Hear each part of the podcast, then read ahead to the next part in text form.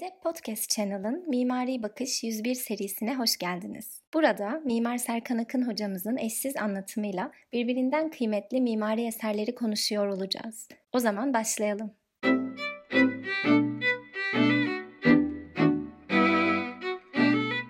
Hoş geldiniz hocam. Hoş bulduk. Süleymaniye niçin favori caminiz? Süleymaniye biz mimarların e, Mimar Sinan'ın eserlerinden en çok sevdiği eserdir aslında. Herkes e, Selimiye'yi daha büyük bir mimari başarı olarak düşünür ama e, Süleymaniye'nin bulunduğu araziyle ilişkisi, plastik etkisi, plan şeması ve mimari çözümlemeleri Mimar Sinan'ın Selimiye'de az da olsa bir hırsı vardır. O hırstan daha kopuk, daha dengeli, daha oturaklı hallerini gösterir. O yüzden biz Süleymaniye'yi özellikle ben kendim için söyleyeyim Mimar Sinan'ın diğer eserlerine göre özellikle Selim'e göre daha çok severiz. Şöyle ki size e, biraz Süleymaniye anlatayım mimari değerleri itibariyle. Birincisi Süleymaniye İstanbul'un tarihi yarımadanın, Fatih'in en güzel manzara veren ve manzarayı en güzel karşılayan yerindedir. Bu çok değerlidir. E, bir eserin e, bulunduğu araziyle ilişkisi ve bunu nasıl değerlendirdiğini düşündüğümüzde ve bu bağlamda düşündüğümüzde Süleymaniye Camii'ni bulunduğu yerden alsak, başka bir yere yerleştirsek aynı etkiyi bize vermeyecek. Ya da başka bir tasarımı Süleymaniye'nin e, külliyesinin, camisinin olduğu araziye koysak e, oraya ait olmayacak. Bu çok büyük bir mimari başarıdır. Peki nasıl bu başarı elde edilmiştir? Süleymaniye bizi her şeyden önce en güzel cephesiyle karşılar. Yani en hareketli, en e, mimari öğelerin iç içe girdiği, birbiriyle dans ettiği, birbiriyle bir ahenk kurduğu e, haliyle karşıladığı için Süleymaniye Camisi bulunduğu araziye zaten en yakışan ve orası için tasarlanmış bir plan şemasıdır. Aynı zamanda e, Süleymaniye Külliyesi'ni e, fiziksel olarak tanımladığımızda 53 metre kubbe yüksekliği, yaklaşık 26-27 metre e, kubbe çapı, 4 tane minaresi o bu 4 minarenin plastik etki düşünülerek kuzeydeki iki tanesinin kısa, ana kubbeye yakın olanların uzun olması şekliyle ve etrafında bir külliye yani yapılar bütünü ile birlikte bir bütüncül bir tasarım içermektedir. Ve şöyle düşünün, Süleymaniye Camii'nin e, kubbesinin aleminden bir e, düşey eksen geçirdiğimizi düşünelim. Ve bu eksenin etrafında Süleymaniye Camii'nin 360 derece etrafında döndüğümüzü varsayalım. Bu dönüş bize yukarıdan aşağı yapı elemanları yani kubbe, ağırlık kulesi, kasnak, e, tambur, tromplar, pandandifler, e, yarım kubbeler ve kenarlardaki beşer kubbeyle birlikte yapı elemanları farklılaşmasına rağmen bu 360 derece dönüşte biz Süleymaniye'nin e, piramidal inişini ve yukarıdan aşağı dengeli plastik e, ahengini hiç bozulmadığını, karşılandığını ve bunun yaşatıldığını görürüz. Peki Mimar Sinan bunu nasıl yapmıştır? Mimar Sinan bunu yaparken dört tane fil ayağının üzerine oturttuğu ana kubbeyi kıble istikametinde ve ana mahfel kapısı istikametinde iki yarım küre koyarak ve sağa ve sola da yani hanımlar mahfilinin üzerine de beş tane e, kubbe yerleştirerek ki, ki bu kubbelerin iki kenardakileri ve e, bir ortadakileri diğerlerinden daha büyük olmak kaydıyla e, bir mekansal örtü oluşturmuştur. Bu mekansal örtüyü oluştururken de e, iç ve dış plastik etkiyi sağlamak için o bahsettiğim üçer büyük kubbeyi çift çıdarlı yaparak yani dışarıdan baktığımızda daha heybetli ama içeriden baktığımızda o heybetin ters etkisi bir derinlik oluşturmasın diye de içeride alçak bir kubbeyle bu cidarı tamamlamıştır.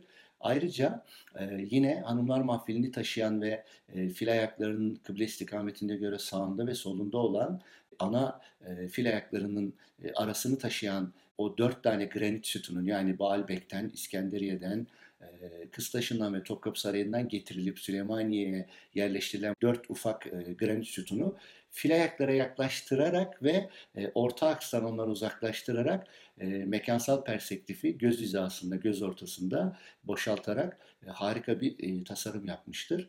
Bununla birlikte e, Süleymaniye'nin arazi uyumuna baktığımızda e, Süleymaniye e, Fatih'in yedi tepesinden birine yerleştirilmiş bir yapıdır ve tam bir terasın üstüne oturmaktadır ve Süleymaniye'nin kuzeyinde yani Halice doğru, Unkapan'a doğru, Küçük Pazar'a doğru inen noktaya baktığımızda kuzeydeki minareleri hem bulunduğu bahçedeki revaklarla ilişkilendirdiği için hem de arkadaki küçük pazar ve un kapanına inen eğimle ilişkilendirdiği için o minareleri kısa yapmıştır. Ana mahfile yakın, kubbeye yakın minareleri de daha uzun yaparak e, hem tepenin merkezinde olan minareleri e, bu şekilde güçlü kılmıştır. Hem de o minareler kubbeyle selamlaştığı için e, asimetrik bir denge sağlamıştır orada. Bununla birlikte normal şartlarda mimari bir objeye e, uzaktan baktığınızda ufak, yakınına e, geldiğinizde, yaklaştığınızda perspektif etkisi olarak doğal olarak büyümesi gerekirken e, Süleymaniye bizi Unkapanı'ndan, Galata'dan, bir Üsküdar vapurundan e, baktığınızda sizi en güzel heybetiyle karşılarken e, yaklaştıkça size büyük bir e, özveriyle bir tevazu göstererek e, yapının ufaldığını ve sizin insani ölçeğe hissedeceğiniz bir e, duruş sergiler Süleymaniye. Peki bunu nasıl yapar? Bunu şöyle yapar. E, işte yerden 53 metre yüksekliğinde ve 27 metre yaklaşık çapındaki kubbe o büyük heybetiyle dururken aşağı doğru indiğimizde ağırlık kulelerinden, revaklardan, e, timpanonun penceresinden ve e, en aşağı indiğimizde de hanımlar mahfili katındaki yatay saçağın ve saçağın altındaki ufak sütunçeler ve sütunçelerin dendanlarıyla birlikte, hareketiyle birlikte ve en altında da e, ne diyelim e, insani ölçekteki ana mahfil katındaki pencere ölçekleriyle birlikte adeta e, sizi bir köşk, e, bir kasır havasında karşılayarak yapıyı insani hale getirir. Bu da e, Süleymaniye'nin mimari başarılarından biridir. Ve Süleymaniye'nin plan şemasına baktığımızda bir Ayasofya e, benzetmesi ya da e, esinlenmesinden bahsedilir ama açıkça böyle bir şeyi söyleyemeyiz. Hatta biz bunu reddederiz. Çünkü Mimar Sinan Süleymaniye ile ilgili meselesini zaten Kılıç Ali Paşa Camii'ni inşa ederken adeta Ayasofya öyle yapılmaz böyle yapılır denecek tarzda Ayasofya'nın plan şemasını ve taşıyıcı şemasını planda ve kesitte yeniden de deneyerek e, Ayasofya ile olan ilişkisini çözmüştür. Ayrıca zaten Mimar Sinan e, Ayasofya'ya eğer 16. yüzyılda e, onun statik hatalarını ve tasarımdan kaynaklanan problemlerini çözecek e, fiziki müdahaleleri yapmamış olsaydı nedir bunlar? Ana konumuz değil ama bahsedeyim. Plasterları eklemiştir.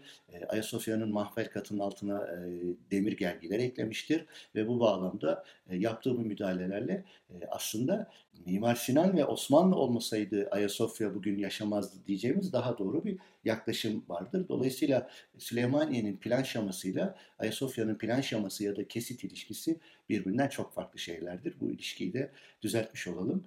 Dolayısıyla Süleymaniye bugün yapıldığı tarihten itibaren hiçbir statik etkiye maruz kalmadan, hiçbir deprem etkisine maruz kalmadan ve bu bağlamda hiçbir tamir ve tadilat görmediği için çok güçlü bir yapıdır sadece mimari etkisi değil, e, statik etkisi ve fiziksel yapı ve malzeme etkisinin de Mimar Sinan tarafından ne kadar güçlü kılındığını ispat eder.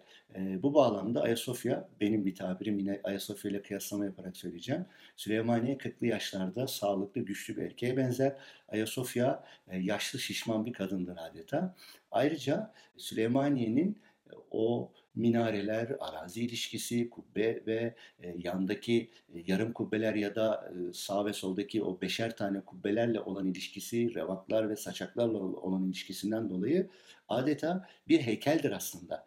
E, dolayısıyla İslam şehirlerinde niçin heykel yok ya da İstanbul bir Rönesans şehri niçin bir Floransa niye değil e, sorusu aslında çok e, bağlamından koparılmış bir soru olmaktadır. Çünkü Süleymaniye bugün Floransa'daki herhangi bir Rönesans heykeliyle kıyaslanmayacak oranda bir mimari şaheserdir ki dolu boş, yatay, düşey, e, plastik etkiler, malzeme, detay ve bunun bir yapı olması ayrıca. Bırakın heykeli bir yapı, kullanılan bir yapı ama aynı zamanda bir heykeldir. Dolayısıyla e, Süleymaniye bizim gönül dünyamızın, e, mimarlık ufkumuzun, Mimar Sinan'la kurduğumuz ilişkinin önemli bir namzeti örneğidir. Hatta Mimar Sinan'ın naaşı, e, mezarı Süleymaniye'nin işte ne diyelim kuzeyindeki bir e, üçgen parselin tam ucunda bir pergel e, ne diyelim metaforunu da andıracak şekilde çok e, basit, sade, e, dengeli bir tevazu içindeki bir e, mezarda Mimar Sinan bulunmaktadır ki kendi de zaten e, oraya defnedilmek istediğine göre ve orada olduğuna göre de e, o bile bilmiyorum tabii ben şimdi bir yorum yapıyorum. Süleymaniye'yi herhalde diğer eserlerinden daha ayrı tutmuştur diyebilirim. Biraz da Süleymaniye Külliyesi'nden bahseder misiniz? Süleymaniye Külliyesi aynı Fatih Külliyesi gibi Osmanlı'nın iki büyük sultanının yaptığı önemli bir yapı malzemesidir. Külliye dediğimizde Osmanlı medeniyet algısının, Osmanlı işletim şemasının, devlet ve toplum arasındaki ilişkinin, kamu hizmetlerinin, vakıflar üzerinden yürütülen kamu hizmetlerinin ve sultanlar ve sultanların has hazinelerinden yürütülen hizmetlerin taçlandığı özel bir yapıdır. Ve yine aynı dediğim gibi Fatih Medresesi'nin olduğu gibi Süleymaniye medreseleri özellikle en öne çıkan yapıları medrese yapılarıdır. Evvel, Sani, Salis ve Rabi medreseleri bulunmaktadır. Dolayısıyla toplumun eğitim, sağlık, fakirlerin ihtiyaçlarının giderildiği, ameliyatların yapılabildiği, sonra Sıbyan Mektebi'nin olduğu, hadis ve Kur'an ilimlerinin olduğu yapılar Süleymaniye'nin hemen yakın çevresinde bir planlama e, doğrultusunda hepsinin bir arada camiyle birlikte aynı anda yapıldığı bir sistemdir. Biz buna külliye diyoruz. E, aynı zamanda e, Süleymaniye kıble cephesinde ön tarafındaki bahçede Kanuni Sultan Süleyman'ın ve Hürrem Sultan'ın türbelerin olduğu bir külliyedir. Bununla birlikte özel spesifik birkaç bir şey söyleyeyim. Mesela Sıbyan Mektebi Süleymaniye Külliyesi'nde külliyenin Süleymaniye'den, Beyazıt'tan, Mercan'dan geldiğimiz çok merkez bir noktada olması Sıbyan Mektebi'nin pedagojik olarak çocukların hayatın tam ortasına, tam merkezine bırakılarak külliyenin de çok görünür bir tarafına yerleştirilmesi yine Osmanlı'nın bu bağlamda çocuklara ya da pedagojik formasyonu verdiği önemi göstermektedir. Yine Salih Serabi medreselerinden bahsedersek yani Süleymaniye'nin ne diyelim Boğaz'a bakan tarafındaki e, kuzey e, doğu ya da işte İstanbul'da kıble kuzeyden güneye doğu istikametinde 150 derece olunca cami yönlerini söylerken işte genelde güneye döner öyle söyleriz ama yani dolayısıyla o yüzden doğu diyeyim, kuzey doğu. O Salih Sarabi medreseleri çok mimar olarak çok ilginçtir. Orada çok büyük bir kod farkı vardır. E, bu kod farkını e, klasik bir ya da klasik demeyelim yanlış olur düz bir mantıkla işte bu medresedir ve düz bir döşemesi olacak diye Mimar Sinan eğer plan şeması aynı bir medrese planı ama terazide bir yapı tasarlasaydı korkunç bir istinat duvarı çıkacaktı ortaya. E, oysa Mimar Sinan Salih Sarabi medreselerini plan şamasında aynı plan şaması ama düşeyde odaları ait olduğu kodlara yerleştirerek orada e, manzara cephesinden çıkacak büyük bir e, istinat duvarına mani olmuştur. Ama öbür taraftan da normal şartlarda içe dönük medrese eğitimini öyle güzel bir manzaranın da e, öğrenciler tarafından e, kaçırılmaması. Çünkü ufka bakarsınız orada, panoramaya bakarsınız. Dünyanın en güzel manzarası, Boğaz'ı görürsünüz. Dolayısıyla Salih Sarabi Medresesi'ni bu şekilde eğime e, yerleştirerek e, harika bir mimari e, davranış sergilemiştir. Bu da aynı zamanda Süleymaniye'yi manzara cephesinden baktığımızda yani Süleymaniye'yi seyrettiğimizde oradaki heykel etkisinin e, başarısını e, ifade etmektedir. E, külliye bu bağlamda dediğim gibi şifahanesi, imareti, tabhanesi, medreseleri, e, Darül Kurrası, Dar Hadis binası, e, Sıbyan Mektebi bulunan şu an aklıma diğer yapıları gelmedi ama herhalde tamamladım. E, böyle tam teşekkül bir e, hamamı var. Unuttum. Evet iyi oldu. E, hamamı da var. E, o şekilde e, bir yapıdır. Süleymaniye Külliyesi e, böyle mükemmel, şahika, şahane bir eserdir yani. Evet, çok teşekkürler. Bugün sevgili mimar Serkan Akın hocamızdan Süleymaniye Camii'ni dinledik. Bu değerli bilgiler için çok teşekkür ederiz. Ben teşekkür ederim. Çok sağ olun bana bu fırsatı verdiğiniz için. Çok sağ olun. Herkese iyi günler. Bizi dinlediğiniz için teşekkür ederiz. Música